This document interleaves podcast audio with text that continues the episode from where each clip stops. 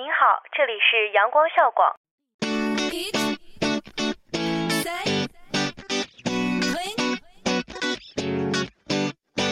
不一样的旋律，不一样的心情，尽在阳光校广。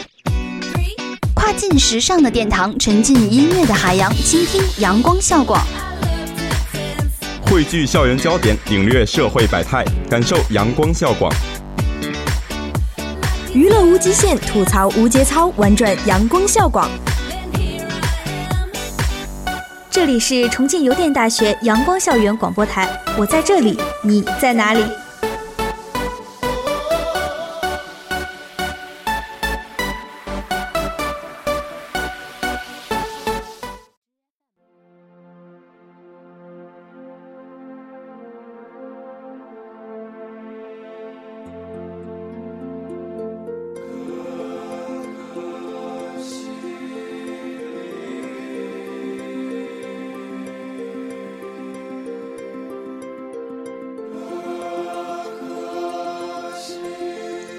头一，一只秃鹫飞临，紧接着一群秃鹫，然后是强扒干净赤裸的背，天葬师挥刀。镜头二，马占林久久地站在日泰静默的尸体旁边，不远处是正在离开的他的同伴，再远处是静默的山峦。镜头三，天静静无边。陷入流沙，恐慌亦或镇定，一切都无法阻止生命无情的下陷。唯一能做的，只能是眼睁睁看着流沙一点一点把自己吞噬。一个人以及他的七情六欲，他的善善恶恶，就这样消逝于荒漠，没有求救，没有哀嚎。以天葬的仪式开场。以天葬的仪式结束，无可辩驳地表明，这是一部关注死亡的作品，也是一部见证死亡的作品。不论是预示生命的不断转世，还是象征着生死的无尽轮回，它已然将焦点锁定在人类永恒的死亡主题。这是一部关于信仰的史诗。一个戈壁滩上铁骨铮铮的男子汉的绝唱，没有歌颂，没有讽刺，没有批判，没有鞭笞，充斥全篇的只有绝境中的挣扎，与自然抗争，与盗猎者抗争，与自己抗争。李静则说，陆川的这部电影是中国电影美学的一次革命。审慎的支持，感觉影片最主要的倒不一定是美学意义上的革命，重要的是让人感觉到了生命和存在的巨大张力。砰，一个生命结束了，死前的最后一个要求：放下枪，跟我走。生命的结束可以如此的简单。白衣的少女。天葬师的刀，盘旋的神鹰，诵经的喇嘛，一切纪念只是对生命存在的提示。纪念是虚无的，而存在本身偏偏又要寄虚无证明，因为存在总是那么容易被忽略。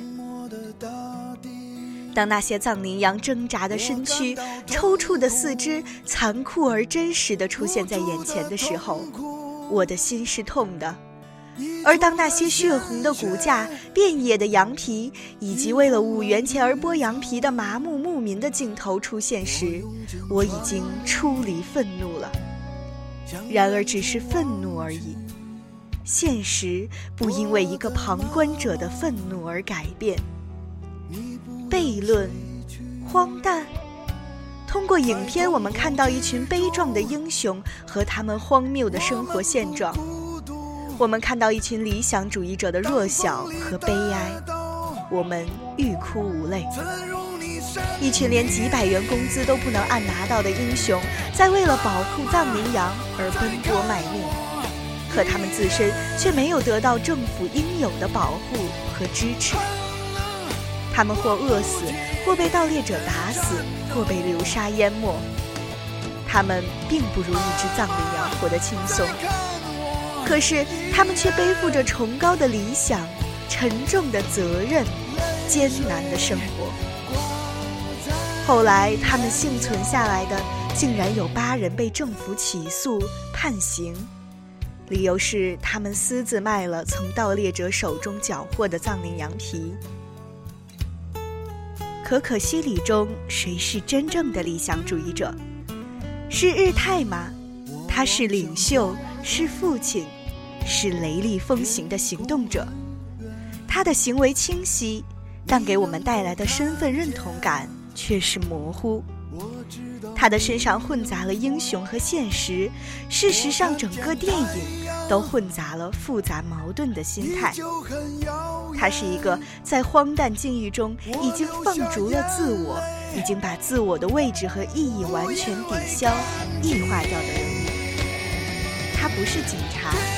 只是以西部工委的名义行动的自愿巡山队成员，他对在冰上抓住的捕鱼的人罚款，现场开条子，并从口袋里把公章拿出来盖章。他指示队员卖皮子，他不顾队员和自己的性命去追那个老板。似乎这一切都会让我们对人物的正义性和纯洁性产生怀疑，而后。日泰单身遭遇老板被打死，似乎日泰的牺牲是对他荧幕形象的升华，或者说是一种保全。这样，我们看到的是一个非典型化的英雄，甚至非英雄。他是一个在沙漠化自然环境和在艰难、充满无力感、荒诞感的社会环境中枯萎、坍塌的人物。片中最浑厚也最丰满的一个人物叫刘栋，他作为巡山队员被队长日泰呼来唤去，左右驱使，不但毫无怨言，同时他也有自我猛烈的生命本能、情性追求。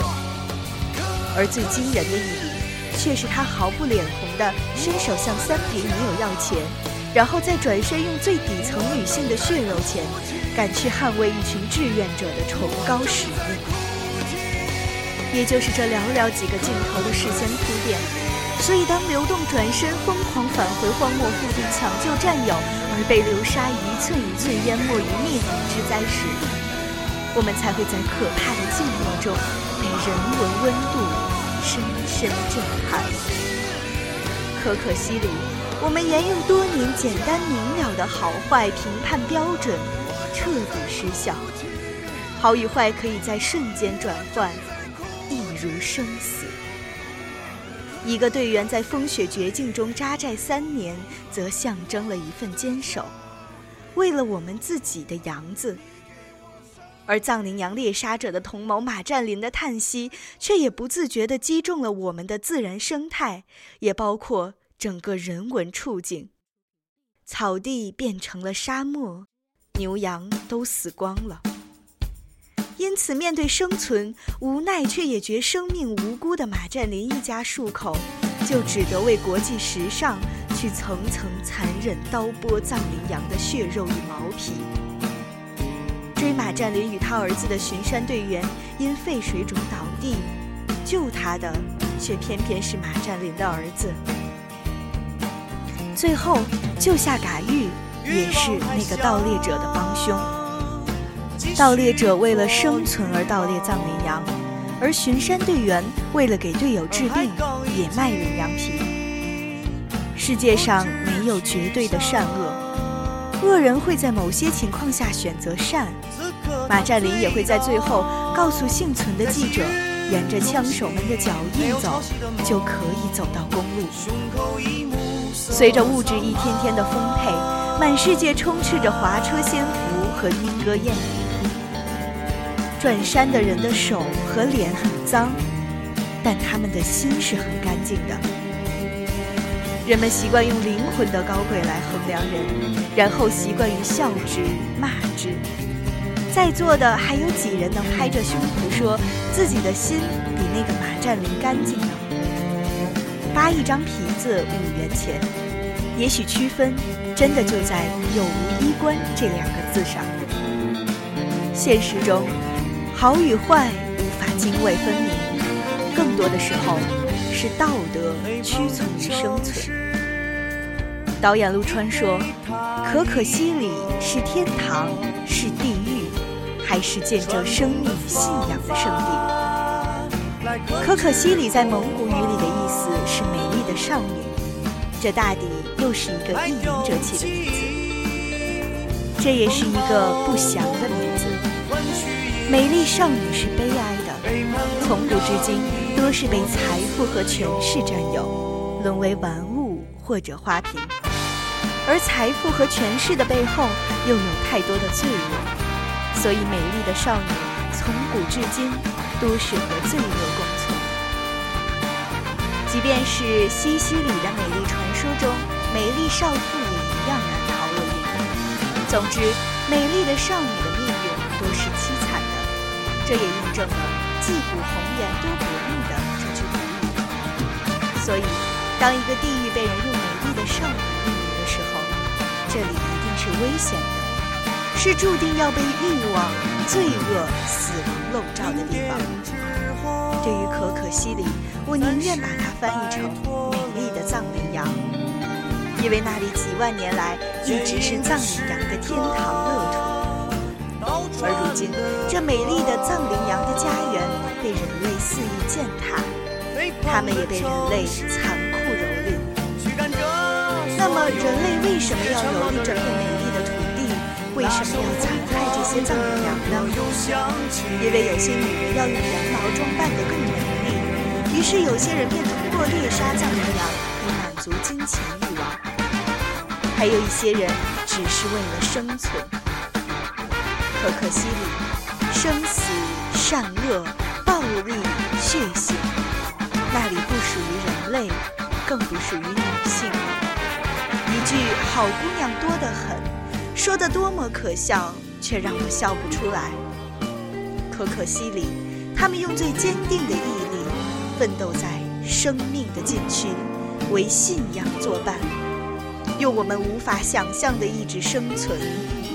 面对着枪口，日泰还可以挥出他最后那一拳，然后随着砰一声枪响，倒地抽搐，再一颗子弹。不再抽搐，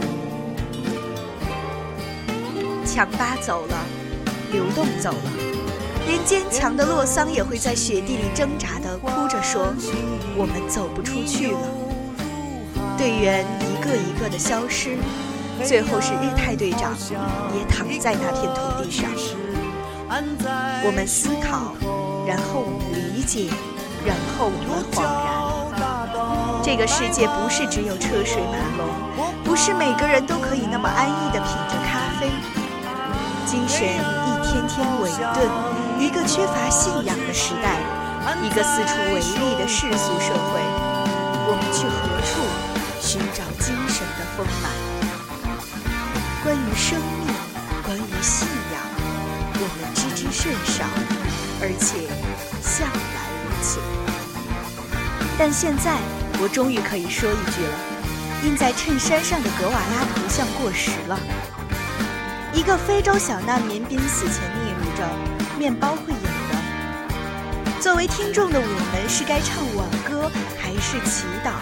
就现在，你说。刚看完《可可西里》，心里很不是滋味。这部根据真人真事改编的电影，用真实的镜头讲述了一个生与死的故事。日泰队长无疑是一个英雄，虽然他也卖藏羚羊皮，但那只是一种使巡山队生存下去的方法，用死去的羊保护活着的羊。电影中的三个人物使我感触很多。第一个当然是玉泰，他那忧郁的眉头似乎到牺牲的一指能解开过。他是个英雄。他带领队伍在无人区艰苦的巡山，他抓获盗猎分子，他缴获羊皮，他卖羊。对于这个人物，我有太多的疑问：人物的原型又是怎样的？一九九四年一月十八日，索南达杰和。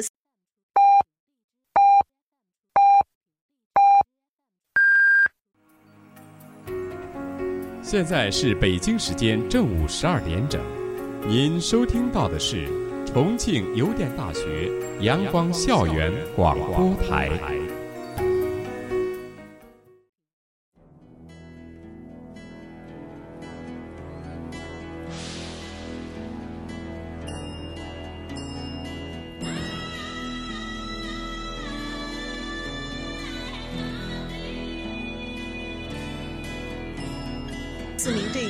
番激战后抓获了二十名盗猎分子。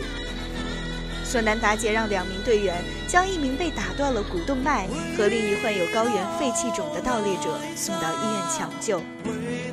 当时禁言组和另外一名队员留下来看守。盗猎分子借口让禁言组进车喝水休息，突然将其与另外一名队员按倒在地，解除了武装。返回后发现情况有变时，索南达杰与盗猎分子展开了枪战，被打断了腿动脉。五天后，索南达杰保持跪射姿势，已冻成雕塑一般的尸体被发现，而禁言组则在盗猎分子用刀子在脸上刻了字之后，活着回来。一时间，索南达杰的名字写满了各大报纸。人们开始注意这支名为“野牦牛队”的可可西里巡山队。然而，野牦牛队的覆灭与他被新闻媒介、各种环保组织和公众争相视为英雄团队来的同样悲壮。众所周知的一个事实是，这支始终没有明确身份的民间英雄一直挣扎于生存边缘。他的个案悲剧，或许是英雄与制度相冲突的又一真实版本。而我们应该关注的另一个事实是，与查获盗猎分子六百人、缴获藏羚羊皮近九千张的辉煌战绩相并存的是，近七千张的藏羚羊皮不知去向。一九九八年四月，时任西部工委办公室主任的禁言组带领七名队员在巡逻中。抓获了一个盗猎团队，在押解途中，他们放走了盗猎人员和一辆车，又把收缴来的藏羚羊皮卖掉，每人分了四千多元。对此，禁言组对这一事实毫无异议。是我主张卖的，哪怕是杀头，我也要担这个责任。那么，是什么使这位传奇队长说出了如此豪言壮语？通过影片，我们也可以看到巡山队员的生活状况。部分人都是临时凑来的，他们凭微薄的工资进行着自认为是养家糊口而非英雄的工作。队员流动，甚至要向妓女借钱来救自己的队友。而实际情况又是如何？青海是在全国数得上的穷省。野牦牛队所在的智多县更是国家级贫困县，至今还未通电。野牦牛队的大部分队员是临时工，家属没有工作，每月两百多元工资是他们的全部生活来源。在面积八万多平方公里的无人区巡逻，野牦牛队每次消耗汽油近万元，加上维修、四十多名职工工资的开支，绝大部分。都要由自己筹集。野牦牛队于是和盗猎者们形成了一种微妙的关系。他们抓捕盗猎者，但这种行为要靠卖藏羚羊皮来维持。扎书记生前的解释是，用已经死的藏羚羊来保护活着的藏羚羊，这就是他们卖羊皮的原因。回到电影中来，我想。日泰应该算个英雄，他善良、勇敢、执着，他的死像一把刀子，深深刺入我的心。仅仅两声轻轻的枪响，一个生命就瞬间结束了。在可可西里的荒漠中，一个名字被永远的埋葬。第二个让我感动的人是队员刘栋。这个退伍军人流露出了最自然的感情，他不像日泰那样伟大和严肃，他有一种平凡的美。他对妓女有感情，对藏羚羊有感情，对队友有感情。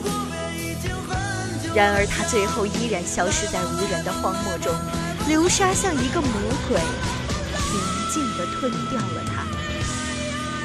在我的印象中，似乎此时主人公都会大喊救命，然而流动没有喊，他没有发出任何声音。很简单，因为不会有人听见的，他深知这一点。随着镜头一点点的拉远，我感到了整个画面安静的令人窒息，无人区的孤寂被表现得淋漓尽致。第三个让我感动的人是马占林，一个狡猾但很善良的放牧人。为了养家糊口，还为犯罪分子卖力。然而他没有文化，并不了解这种行为的意义。唯一的目的就是养家糊口，挣一口饭钱。他很狡猾，他多次触及犯罪，但每次又仅仅是罚款。他很善良，他让自己的儿子救了巡山队员，他为日泰的死而流泪。事实上，就连十恶不赦的枪手是随便杀人的。根据事实报道，这些所谓的枪手只是用低廉的价格买吉普车和冲锋枪，猎杀藏羚羊。他们对野牦牛队的巡山队员恨之入骨，但是跟普通百姓却没有纠葛。这在电影中也有体现，他们放走了记者卡玉。事实上，可可西里并不是反映了环保的主题，而是突出了一个人性的重点。在地球上的无人区面临着死亡的来临，好人们在奋力追击，甚至不惜用卖皮子的钱来对付坏人，而坏人们。在无情的猎杀和逃避，甚至在用金钱收买穷困的队员。到底好人和坏人应如何划分界限？巡山队员与盗猎分子又应怎么比较？在可可西里的无人区，上演着一幕又一幕悲剧，有枪声，有哭声，还有荒漠上无情的。风声。电影中日泰队长的原型是杰桑索南达杰。我在去青海登玉珠峰的时候，在五千米标志牌处就伫立着杰桑索南达杰的雕像，旁边用五彩的经幡装饰着。当时我问领队：“这个人是谁？”领队说：“民族英雄。”我们开玩笑说：“怎么到处都是民族英雄？”继续上路，便没人再问起这事。时隔一年，当我看到可可西里的这部电影时，在网上查阅日泰队长原型资料的时候，那座伫立在昆仑山群峰中的不朽雕像，刻进了我的眼睛。现在的我，着实为自己的戏谑感到抱歉。他是真正的民族英雄。今天的节目到这里就结束了，我是主播飞色，我们下期再见。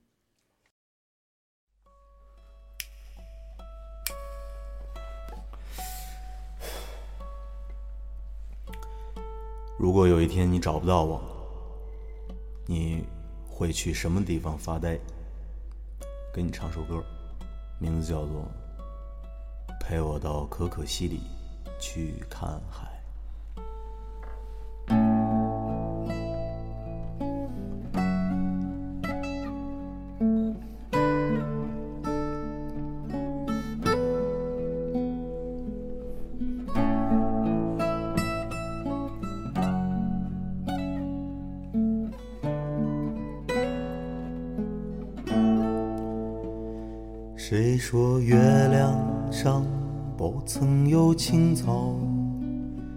谁说可可西里没有海？谁说太平洋里燃不起篝火？谁说世界尽头没人听我唱歌？谁说戈壁滩不曾有灯塔？谁说可可西里没有谁说拉姆拉措闻不到沙漠？谁说我的目光流淌不成河？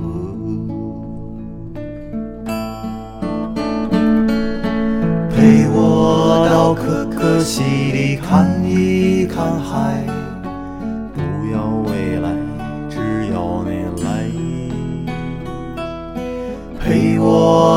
可可西里看一看海，一直都在。你在不在？陪我到可可西里看一看海，我去划船，你来发呆。陪我到可可西里看一看海，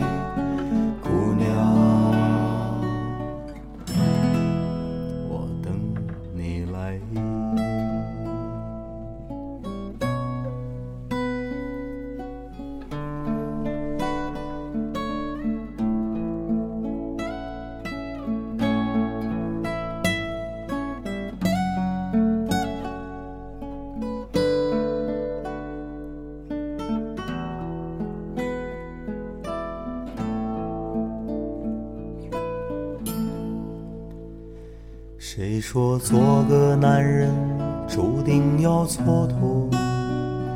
谁说你的心里荒凉而曲折？谁说流浪歌手注定要漂泊？谁说可可西里没有